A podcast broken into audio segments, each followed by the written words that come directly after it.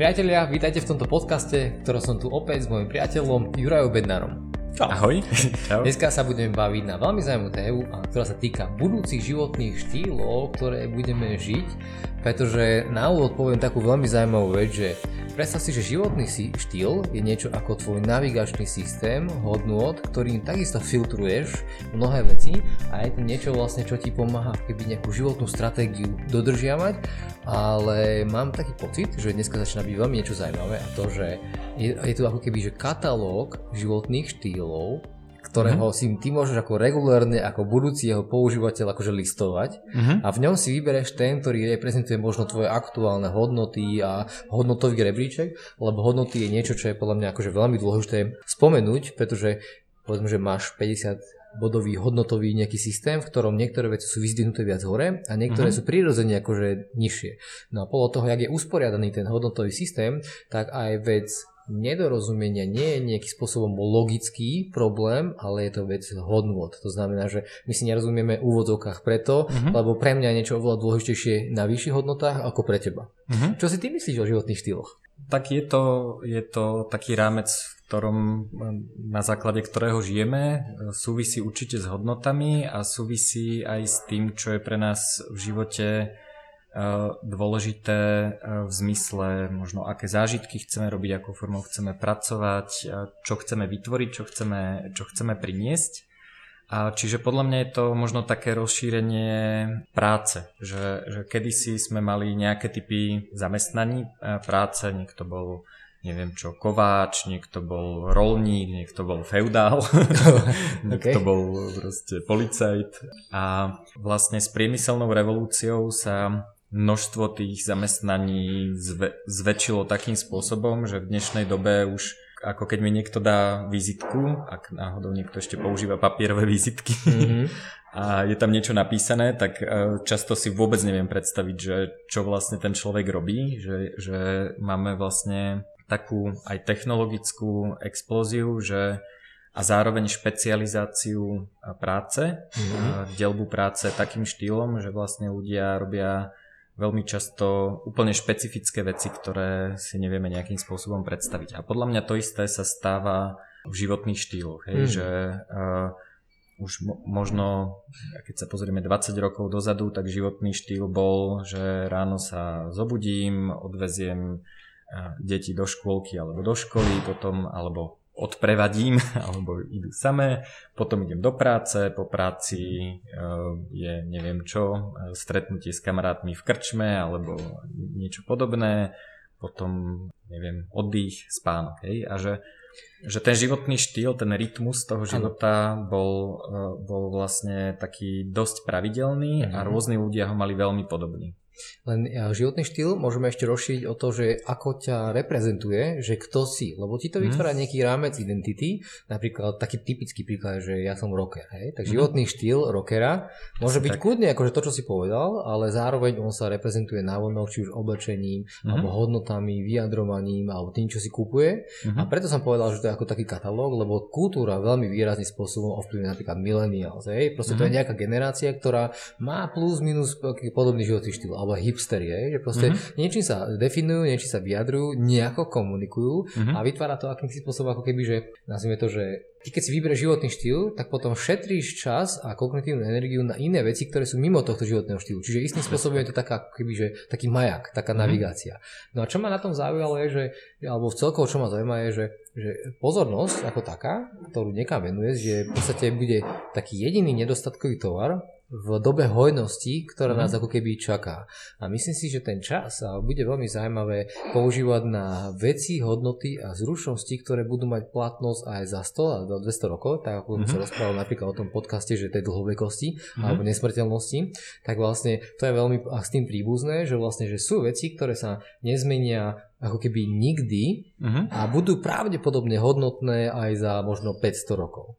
No a oni sa určite dneska porozprávame a teraz ešte, čo by som chcel na ten tému tých životných štýlov podotknúť je, že väčšinou si vyberáme také, ktoré nás nejakým spôsobom fascinujú.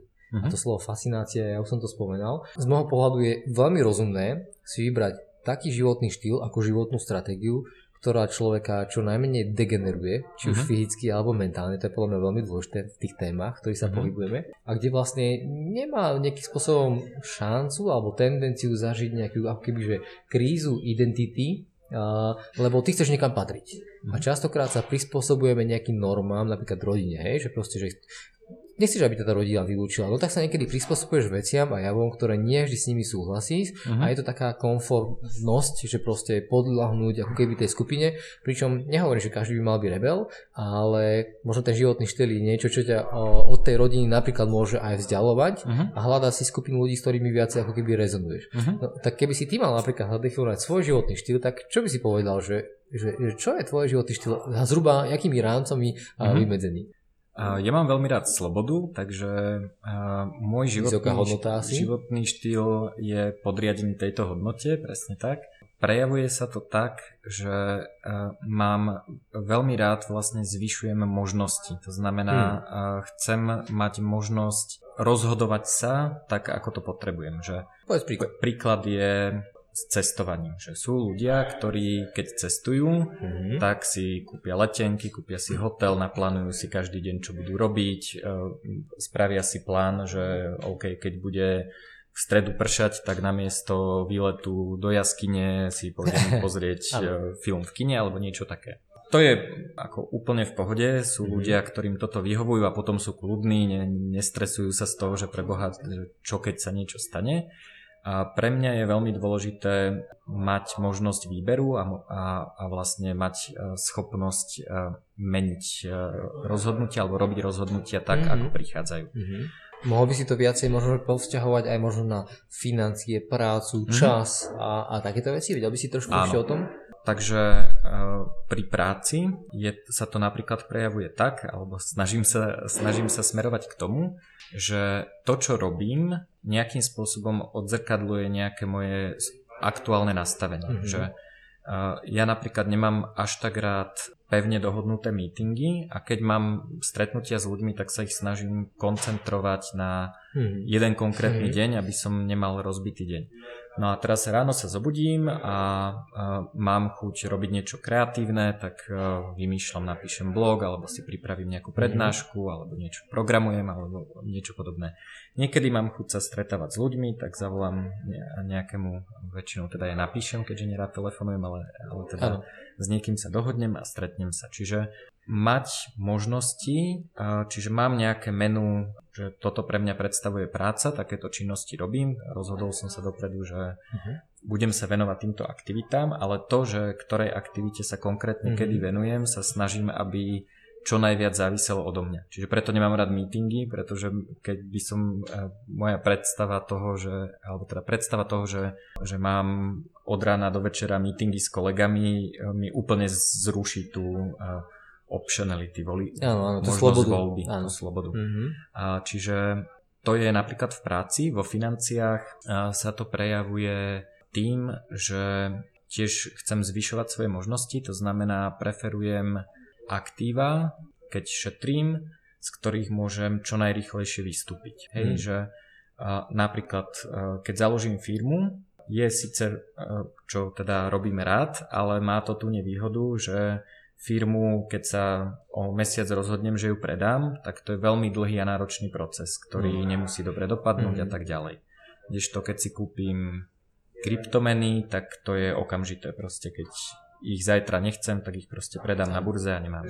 Medzi tým je samozrejme široká škála. To znamená, ja neviem, keď si kúpim byt, tak byt viem, že do 3 mesiacov relatívne jednoducho predám. Samozrejme je to otázka ceny, ale nie je to niečo, čo by ma zväzovalo ako keby dlhodobo. A vlastne teraz je populárna sharing economy, zdieľaná ekonomika, ktorá vlastne navyšuje tie možnosti tým, že vlastníme menej veci a to, čo potrebujeme, si prenajímame ako služby. Poviem príklad, môj kamarát Paul mal byt, alebo ešte má byt v Prahe. Majiteľ mu napísal, že mu teda zvyšuje nájomné a hľadal teda iné možnosti a zistil, že na to množstvo času, tým, že veľa cestuje, na to množstvo času, ktoré trávi v Prahe, mu vlastne vychádza business case na hotel. veľmi v pohode. Že ak je, ja neviem, týždeň z mesiaca v Prahe, tak proste zaplatiť si hotel na 7 dní je lacnejšie ako platiť nájom a môže to robiť kedykoľvek. Áno. Môže sa dohodnúť s nejakým hotelom na špeciálnych cenách a zrazu má teda nejaký, nemusí až tak veľmi upratovať, nemusí sa starať o kopec vecí, nemusí riešiť pripojenie na internet, lebo to hotel je. Čiže toto, tá možnosť voľby podľa mňa ide ruka v ruke s tou sharing economy. Hej, že tiež keď sem prídem nejakým Uberom alebo nejakým sharing economy mechanizmom, to môže byť mimochodom bicykel, veľmi rád používam zdieľané bicykle, whitebiky, tak mi to zvyšuje možnosti, pretože už len keď je to bicykel, hej, tak jedna možnosť je, že vlastním bicykel, to znamená, že keď s ním prídem sem, tak ho buď musím niekde bezpečne odložiť, mám stres, či mi ho niekto neukradne, keď ho mám, tak musím na ňom ísť aj domov, alebo ho proste nejak zabezpečiť a tak ďalej. A keď mám zdieľaný bicykel, tak proste riešim situáciu, že potrebujem sa dostať z domu do Paralelnej Polis, tak sadnem doma na bicykel, tu ho vyložím na niektorom stanovišti a potom môžem ísť pešo, električkou a tak ďalej. Čiže vlastne tá sharing economy nám znižuje potrebu vlastniť veci a to nám pridáva možnosti. Samozrejme je otázka, že či sa to finančne oplatí, niekedy sa oplatí finančne vlastniť auto, hlavne teda na dlhšie cesty, ale niekedy je jednoduchšie naozaj. A ja aj napriek tomu, že vlastním auto, tak viem, že keď idem do centra, tak parkovanie ma bude stať viac ako tá jazda tam a naspäť. Takže... Tu by ma zaujímalo napríklad to tvoj pohľad, lebo so životným štýlom súvisí aj to, ako zarábame peniaze. Súvisí to možno aj s pasívnym príjmom a s takýmito vecami. A toto je presne oblasť, že to zarábanie peňazí do veľkej miery determinuje to, ako náš životný štýl vyzerá. Pridáva mu buď možnosti alebo limity a je to vlastne niečo, čo nás tiež definuje, že ja som ten, ktorý, ak si na všetko poznamená, že som ten, čo robí niečo a v časti to vyjadruje aj náš životný štýl a niekto má z toho viac možno poslanie, niekto je to práca, niekto je to kariéra, alebo si buduje nejaký postupový rebríček. Tak čo si ty myslíš na tému toho pasívneho príjmu? Je to náročné získať, je to ľahké získať, sú za tým potrebné kvalitné vedomosti, pomocou ktorých to vieš vystavať? Čo je proste možno hlavným zmyslom mať pasívny príjem? A vôbec existuje pasívny príjem? Ja na pasívny príjem neverím, ale samozrejme všetko má nejaké odtiene.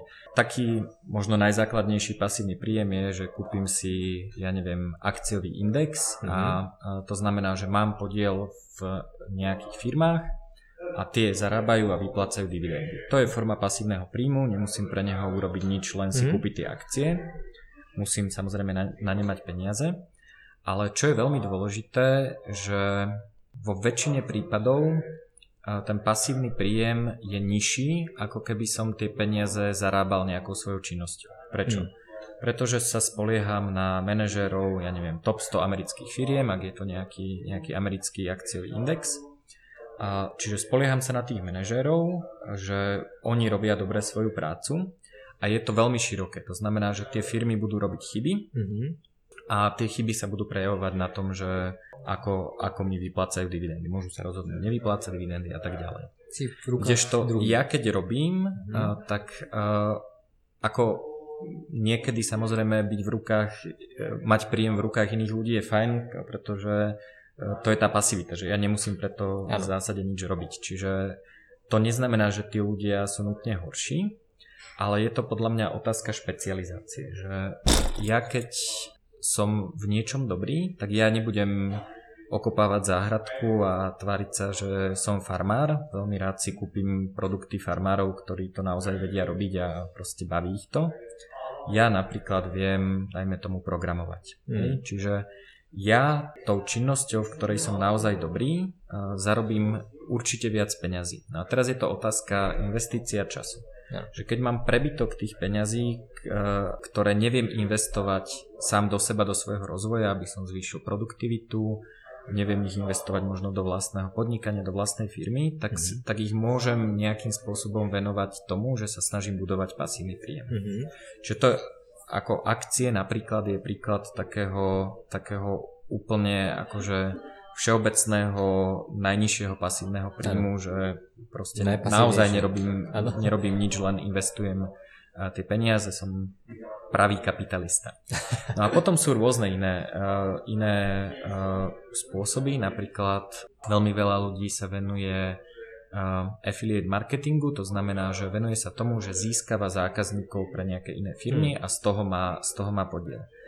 To je taká forma pasívneho príjmu, ktorý je vlastne veľmi aktívny, pretože zohnať zákazníkov je naozaj ťažké a ako preto to tie firmy outsourcujú na rôznych affiliate marketerov, lebo to nevedia efektívne robiť sami.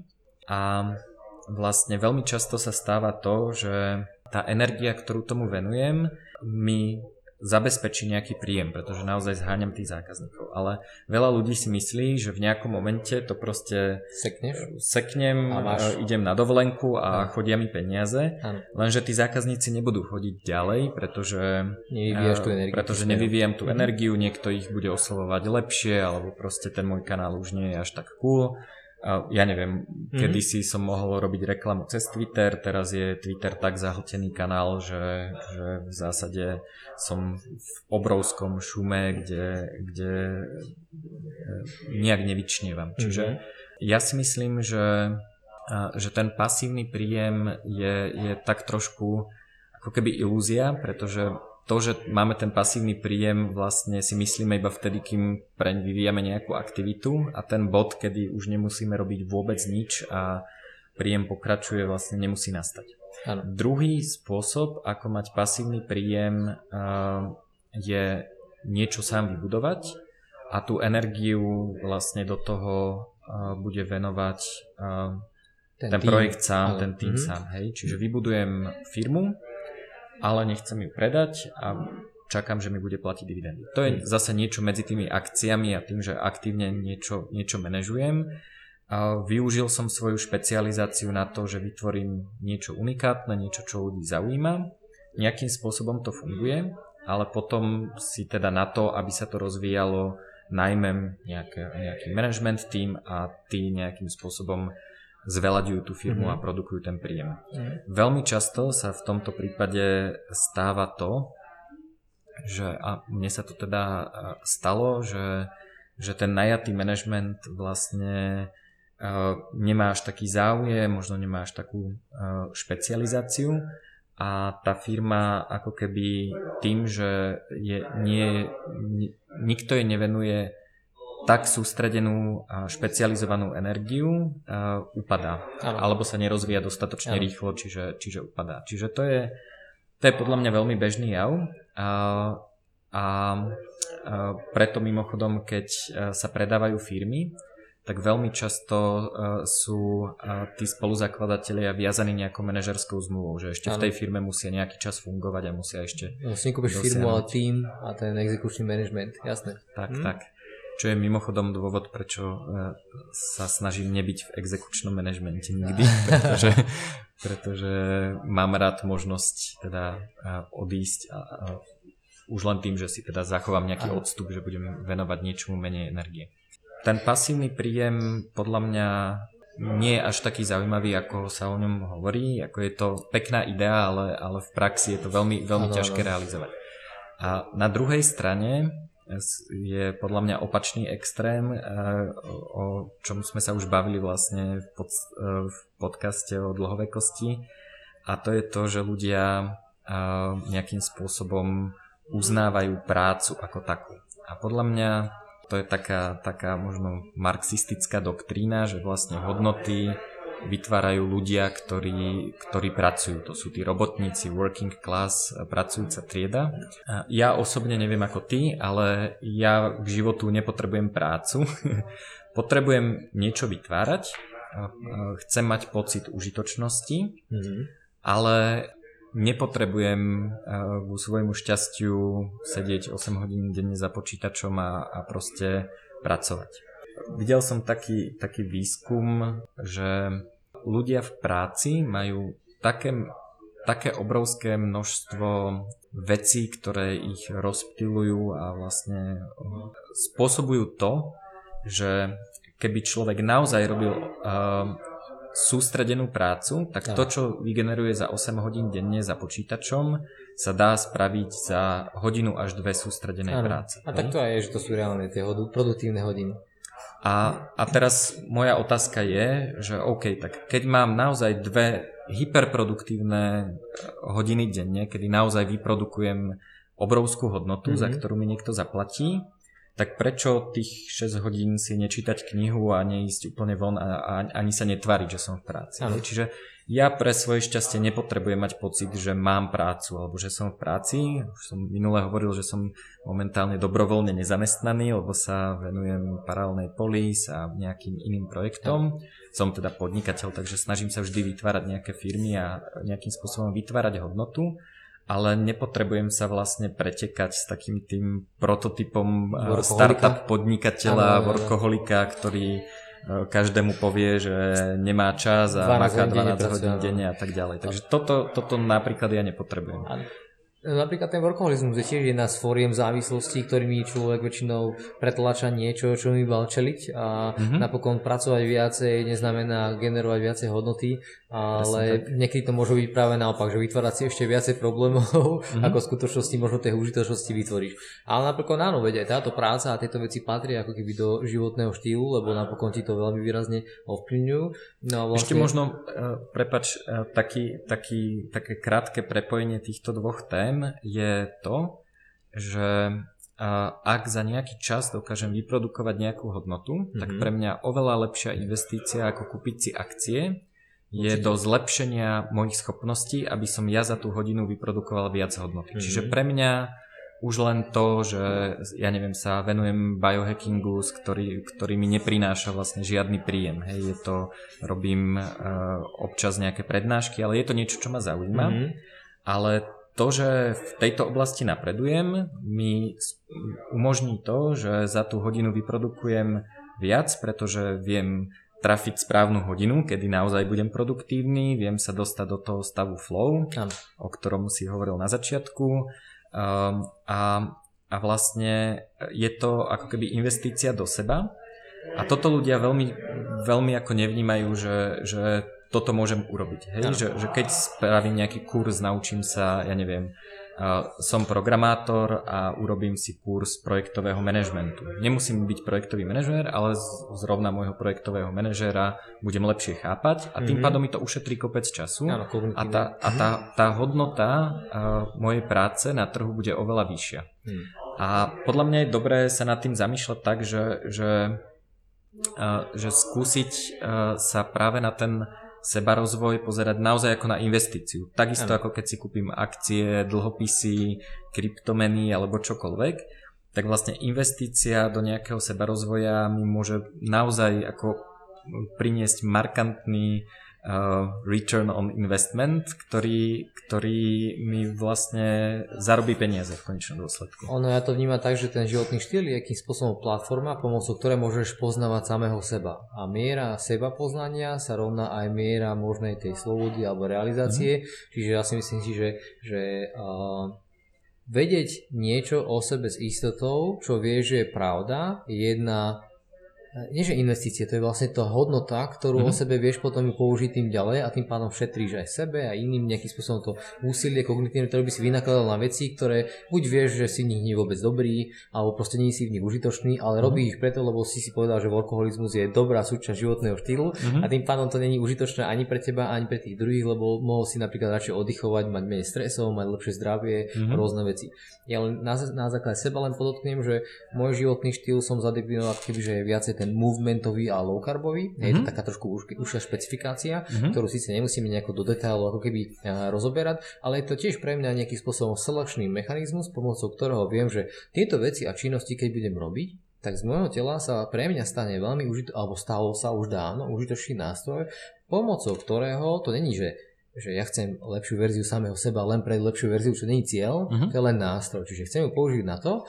A za tým je veľmi dôležitá tá veta, ktorú vnímam teraz oveľa dôležitejšie v tom, ako keby s tom odstupom času, vie, že chcem sa stať lepšou verziou seba preto, aby som spoločne s ďalšími ľuďmi, ktorí tiež sú tou lepšou verziou, budoval lepšiu verziu sveta, v ktorom chcem žiť, alebo v ktorom chcem, aby žili naše deti, alebo niečo podobné. A s tým opäť súvisí životný štýl a tieto postoje, tieto hodnotové veci.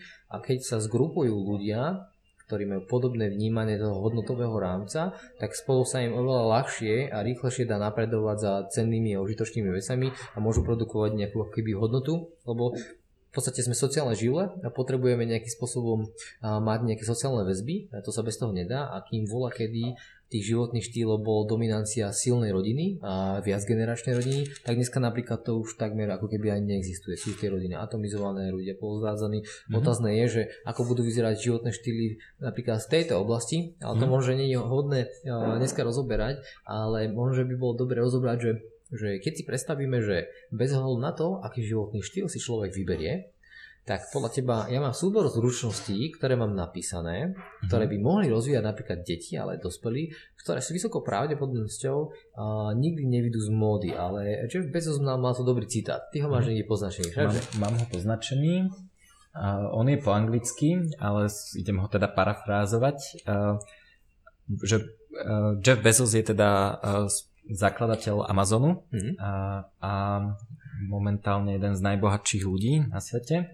A hovorí, že sa ho veľmi často ľudia pýtajú otázku, že čo sa zmení za následujúcich 10 rokov, za najbližších 10 rokov. A je to teda veľmi zaujímavá otázka, ale ako budúcnosť je veľmi ťažké predpovedať. Takže robíme tam veľa chýb, ale je oveľa ľahšie predpovedať, čo sa nezmení za nasledujúcich 10 rokov, a vlastne tie rozhodnutia je možno dobré robiť práve s ohľadom na to, čo sa nezmení. Takže ono hovorí, že v ich retailovom biznise, ako sa povie retail, tak asi hovorí sa retail, alebo proste áno. Čiže Amazon predáva všetko možné, vrátane kníh a proste všetkého. A je teda dosť pravdepodobné, že zákazníci chcú nízke ceny a stále budú chcieť nízke ceny. Budú chcieť pravdepodobne čo najrýchlejšie doručenie. Chcú mať čo najväčšiu možnosť výberu. A on hovorí, že on si ani nevie predstaviť, že za 10 rokov za ním príde zákazník a povie, že Amazon super, ale mohli by ste byť trochu drahší a možno by trošku dlhšie mohlo trvať, kým mi to príde, a vlastne mám príliš veľký výber. Áno. Čo možno trošku súvisí s paralýzou výberu, že možno ten výber, ako to by som zrovna odmeral, ale sú teda veci, ktoré sa pravdepodobne nezmenia. Hej? Napríklad, čo sa týka úplne všeobecného životného štýlu, asi stále budeme spať. Možno teda sa niečo vynájde, že budeme spať efektívnejšie, ale možno nie menej, ale efektívnejšie, ale asi spať budeme, asi budeme chcieť niečo produkovať, aby sme sa cítili užitoční, asi budeme chcieť nejakým spôsobom oddychovať, asi byť zdraví, budeme chcieť asi interagovať s inými ľuďmi, ideálne pozitívne, tak aby nás to nejako obohatilo. Čiže to sú veci, ktoré pravdepodobne budeme chcieť robiť, aj keď tu budú poletovať super inteligentné dróny, ktoré sa s nami budú rozprávať, a to si myslím, že je nejakým spôsobom našou podstatou. A práve si myslím, že tie technológie sú tie body zlomu, ktoré v tom životnom štýle vytvárajú buď nové vákum, ktoré potrebuješ niečím zalepiť, pretože ako keby zrazu ti dávajú veľmi veľké množstvo času do rúk, pretože nejaká technológia vytvorí tak veľa produktívnej energie, že ty si môžeš dovoliť zrazu mať 2-3 hodiny, 5, možno 10 hodín navyše denne, čo by si inak musel spraviť ručne, manuálne, a teraz to spraví za teba stroj. Čiže vlastne toto je podľa mňa veľmi zaujímavé, pretože že budeš sa zamýšľať nad tým, že keď už pomaly takmer všetko, čo ty vieš urobiť, nahradí stroj, tak sa budeš zamýšľať nad tým, že vlastne čo vlastne teda stroj nenahradí. A mám tu zopár zručností, ktoré podľa mňa by mohlo byť aj nejakou náukou pre to, ako deti vychovávať, alebo vôbec akože pre nás nejakým spôsobom sa navigovať v tej budúcnosti alebo v tom životnom štýle. Tak prvú vec, ktorú mám, je nadpoznačenú nadšenie. Keď si uchováš nadšenie alebo nejakú fascináciu pre nejakú oblasť a pre nejaký okruh zájmu alebo proste budeš venovať tomu energiu, lebo ťa to nadchýňa, tak vždycky z toho budeš mať dobrý pocit. Čiže keď nájdeš okruhy svojho zájmu, ktoré hraničia s nadšením alebo dokonca fascináciou a budeš to neustále v sebe rozvíjať, tak myslím si, že táto zručnosť uduchovať si nadšenie bude dôležité až do dôchodku. Do dôchodku to sme definovali, že môže byť napríklad pre niekoho 80 rokov a pre niekoho možno 800. Alebo nikdy, hej, to ešte veľmi na diskusiu, je to predchádza zo podcastu, sme sa o tom bavili. No ale ďalšia zručnosť, ktorú si myslím, že nikdy nebude mať ako keby, že dátum spotreby akože že vypršalo, je zvedavosť. Znamená, že budete rozvíjať napríklad, že síce sme tu, v tejto miestnosti, ale za každou jednou vecou, keby si začal som skúmať dotiaľ tento stôl, podľa sa je z preleky spravený a teraz tie pláty sa ukladajú takto, potom takto, čím to zalepili, chápeš? Čiže keď si zvedavý, pýtaš sa otázky a dojdeš na niektoré súvislosti a veci, možno aj širšieho kontextu, ktorý ti buď pomôžu viacej veci pochopiť, alebo ideš viac dlhokým, si menej povrchný a tak ďalej. Čiže podľa zvedavosť a pýtať sa správne otázky je brutálna zručnosť, ktorú keď v tom mindsete si postupne rozvíjaš a učíš to aj svoje detičky, tak si myslím si, že to má šancu zlepšiť kvalitu života a životného štýlu. A ďalšiu je predstavivosť. Mať vlastné vízie. Pamätám si na sebe, ja sa cítim, že ja som taký vizionár, že veci, ktoré som si vizualizoval povedzme pred 10 rokmi, dneska sú už skutočnosťou, ale ja mám v hlave obrovský vnútorný vesmír, ktorý proste nikto nevidí, ale z neho postupne sa učím, ako v tej realite, ako za nohy ťahať proste tie nové nápady do toho proste reality, dať ich do nejakého ekosystému a dať im šancu, aby ukázali, že či sú schopné prežiť, či tá trhová ekonomika mi dopraje tú energiu, lebo to je pre niekoho užitočné, čiže vlastne tá predstavuje tie vízie, veriť v nejaké ideály, ktoré neexistujú, ale zatiaľ, alebo sú len zatiaľ možno potlačané a môžu mať veľkú hodnotu, je podľa mňa veľmi dôležitá zručnosť. Takže vízie a predstavivosť. A potom si myslím, že má takú vytrvalosť cez zlyhania, že pri pohybe a zápasení alebo rôznych iných veciach, ktoré my používame ako také koncepty na prebudzanie toho charakteru a takéto veci sú veľmi podľa mňa cenné. Čiže aj ten pohyb je na to dobrý, ale aj to neúspechy v tom pracovnom živote alebo v čomkoľvek inom. Si myslím, že schopnosť vytrvať napriek neúspechu a možno nemať ten plán B, ale držať sa toho plánu A, aj keď akože je neúspešný, to je možno sila, otázka kontextu, že je to veľmi, že áno, samozrejme, búchať si stále hlavu a dúfať, že prebijem ten múr, ktorý je naozaj pevnejší ako moja hlava, tak to je možno zbytočné. No ale potom, čo si myslím, že nikdy nevyprší, je ľudskosť. To znamená, že byť dobrý človek, byť ako keby, že láska má pre mňa hodnotu najväčšiu tú, tá nesexuálna, to znamená, že láska k ľuďom ako takým, že pozerať sa na nich ako s tou dobrotou, tvoriť pre nich dobro. Čiže to sú pre mňa akože také veľmi dôležité hodnoty, ale zároveň aj zručnosť, pretože byť láskavý môže byť ako líder. Napríklad na moju dcerku, ja sa na nebudem zakričiť vedome, ja nepotrebujem vychovať len ako nejakú princezničku, ale zároveň hneď poviem, že ale mamka, ja ťa veľmi ľúbim, mám 10 prštekov a nikdy nemenej, ale v tomto momente si spravila niečo, čo si žiadalo proste sa zachovať takto, lebo ti to dá do života niečo. Čiže tá ľudskosť, ako keby tá priateľskosť, také emočné majstrovstvo, lebo to súvisí aj s tým sebapoznaním a tým pádom odovzdávanie tých emócií ďalej je pre mňa veľmi cenné. A inovatívnosť. Spájať veci, ktoré nikdy neboli predtým spojené. Čiže to si myslím, že zručnosť, ktorá nikdy nevyjde. A keď si zoberieme, že budeme mať všetky tie rôzne interfejsy, všetky tie možné informácie, tie technológie, tak vlastne začne zaujímavé byť tá kombinácia nových ideí, ktoré nikdy predtým neboli. Napríklad, neviem, príklad Apple, že nič nevymyslí nové, ale jak to nakombinovali, urobilo to z toho proste brutálny game changer.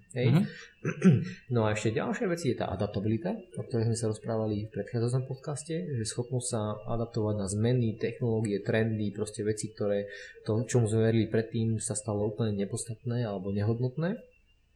No a myslím si, že taká tá otvorenosť, super úprimnosť a taká tímovosť, kde tiež vždycky dobrá zručnosť, či už to bude tímovosť so strojmi, ale aj s ľuďmi, lebo je otázne, že či nás bude naplňať interakcia s ľuďmi alebo s umelou inteligenciou, to zatiaľ nevieme, to zistíme až neskôr. No a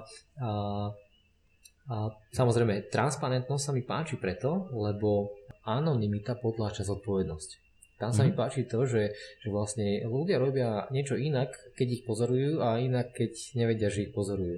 Ja nehovorím, že sa to musí vzťahovať na všetky oblasti života, nejaké súkromie, čo ho vždy potrebuje, ale na tej oblasti, na ktorých závisí a možno životy veľa ľudí, ako napríklad politika alebo takéto oblasti by mali byť radikálne transparentnejšie. No a posledná vec je práve ako keby taká tá seba kvantifikácia, či už teda nejakého emočného stavu, alebo zdravotného stavu, kondičného stavu, alebo proste mať viacej dát a menej faktov, menej názorov a ilúzií je podľa mňa vždycky dobrá cesta, ako v tej budúcnosti hľadať ten majak, ako sa v tom svojom životnom štýle zorientovať. Tak čo si o tom ty myslíš? Prípadne chýbala ti nejaká zručnosť? Skôr som rozmýšľal nad tým, že mal som takú interakciu tuto v kaviarni s niekým v Polis, ktorý mi hovoril, že aké má zručnosti a vlastnosti a že je to vlastne prekážka v práci. A ja hovorím, že nepamätám si, čo to presne bolo. Ja hovorím, že ale to je super schopnosť, len musíš zmeniť prácu. Že podľa mňa žiadna z týchto zručností nie že oveľa dôležitejšie ako ostatné, len potom musíš vlastne zistiť, že na čo sa to dá použiť. A mne sa páči veľmi, už som ho v podcaste niekoľkokrát spomínal, vlastne test silných stránok charakterových, via strength test, kde vlastne môžem zistiť, že aké mám zručnosti a potom je fajn, že sa zamyslieť, ako ich môžem aplikovať. Teraz napríklad v Paralelnej Polis beží inkubátor pre startupy a toto riešime, že ja neviem, ja napríklad strašne nerad robím účtovníctvo, ale keď je niekto štrukturovaný, dôsledný, proste je kreatívny, rád vlastne to celé vymyslí tak, aby to bolo pre toho klienta najlepšie. Tak je to super schopnosť a je to proste nejaký typ ľudí, pre ktorých je niečo, čo je pre mňa hrozná vec, ktorú nikdy už nechcem v živote robiť, tak pre niekoho je to, že sa v tom nájde. Hej? Čiže podľa mňa je to o tom poznaní silných stránok a nejakej kvantifikácii. Čiže to je a prenesení vlastne tých silných stránok do toho životného štýlu. Hej? Napríklad láskavosť. Niekto si povie, že však to je blbosť, čo láskavosť, na čo mi to je. Hej? A tak napríklad, keď je niekto v domove dôchodcov a je láskavý a vedľa toho je robot na 4 koliečkách, ktorý ti nosí tablety a jedlo, tak ako s kým chce ten človek interagovať. Hej? To je super schopnosť, ktorú tak skoro roboty nenahradia, pretože tí ľudia sa nechcú baviť s nejakým umelým robotom, ktorý im nerozumie a vlastne vôbec nechápe, že v akom sú stave. Čiže niečo, čo je možno na prvý pohľad vlastne úplne neužitočné, má úplne ako také uplatnenie, že sa to naozaj nedá nahradiť ničím iným, žiadnym strojom. Takže no a možno ešte, keď už sa bavíme o tom nahradení strojmi, a že čo teda budú robiť za nás počítače a čo budeme robiť my, tak pre mňa veľmi, veľmi zaujímavá myšlienka je nepozerať sa na tie stroje ako na niečo mimo nás. Hej? Že my už teraz proste máme telefóny, počítače a podľa mňa keď sa nebojíme, ako keby rozšírime to naše ponímanie našej identity, že vlastne ten stroj je už súčasťou mňa a to mi umožňuje vlastne dokázať nové veci, to mi zvýši tú produktivitu a tak ďalej. Tak to nemusím brať tak, že som sa narodil, mám nejakú inteligenciu, mám nejaké IQ, ktoré je skoro nemenné. Ale ja vlastne tým, že dokážem automatizovať, tak vlastne prepojenie mňa a toho stroja je oveľa produktívnejšie a oveľa lepšie, ako keby som sa našiel nahý na púšti a nič som nemal. Hej? Zvyšuje to tvoju inteligenciu v podstate. Čiže presne tak, zvyšuje to moju inteligenciu a tým pádom aj produktivitu. Čiže ja si myslím, že pozerať sa na to, že čo nahradia stroje, pre mňa ja chcem, aby všetko, v čom nie som najlepší, za mňa robil buď stroj, alebo niekto iný na trhu. Takisto ako ten účtovník Možno bude nahradený strojom, ale momentálne zohráva tú istú úlohu, akú by zohrával ten stroj, a to je to, že ja nerobím niečo, v čom nie som naozaj dobrý a čo robím rád. Hej? Čiže v tomto ako ten trh a tie stroje sú veľmi podobné a treba si uvedomiť, že zase nie je to také čierno-biele, že príde nejaký moment, kedy všetku prácu nahradia stroje, ale to sa deje už teraz. Áno, vedeme. A treba sa vlastne podľa mňa na to pozerať tak, že my sa s tými strojmi prepájame, že to nebude niečo mimo nás. Možno dokonca aj v nás. Aj v nás, presne tak. Čiže vďaka už len Evernote mám obrovskú pamäť. Viem si proste pozrieť, neviem, niekto sa ma opýta, že kde som presne bol v Paname, hej, tak si otvorím fotos, mám tam geotagované fotky, ukážem a bol som tu a tu, pretože zovšadiaľ mám nejakú fotku. Ano. Nemusím si to pamätať, to znamená, že si môžem pamätať niečo iné, čiže je to ako keby rozšírenie toho, čo ja dokážem. A keď sa na to pozerám takto, tak vlastne ten stroj nie je nepriateľ, pretože ten stroj mi umožní veci, ktoré ja neviem robiť dostatočne dobre, robí za mňa a tým pádom ja môžem robiť a rozvíjať práve tieto zručnosti, ktoré si tu popísal. Môžeš viac žiť. A podľa mňa ako jedna z takých záverečných myšlienok, ktoré by mohli, je, že výber toho životného štýlu do zásadných spôsobom formuje kultúru, nielen tú teraz, ktoré žijeme, ale aj ktoré budeme žiť. Čiže podľa mňa je to dosť zodpovedná úloha vybrať si taký životný štýl, ktorý vlastne vieme, že jeho konečným produktom bude vlastne, že to bude, nazvime to, poviem tak, že smrdí to človečinou, že tam bude cítiť tú dobrotu, že bude to preháňať nejaké lásky, proste, že je to niečo, čo vlastne napokon obohatí nielen teda tvoj život a budeš len k sebe priťahovať a taký si zručný, ale zároveň nielen brať, ale aj dávať. Čiže podľa mňa tým výberom môžeme spraviť veľa užitočných alebo aj neužitočných vecí a je to na nás.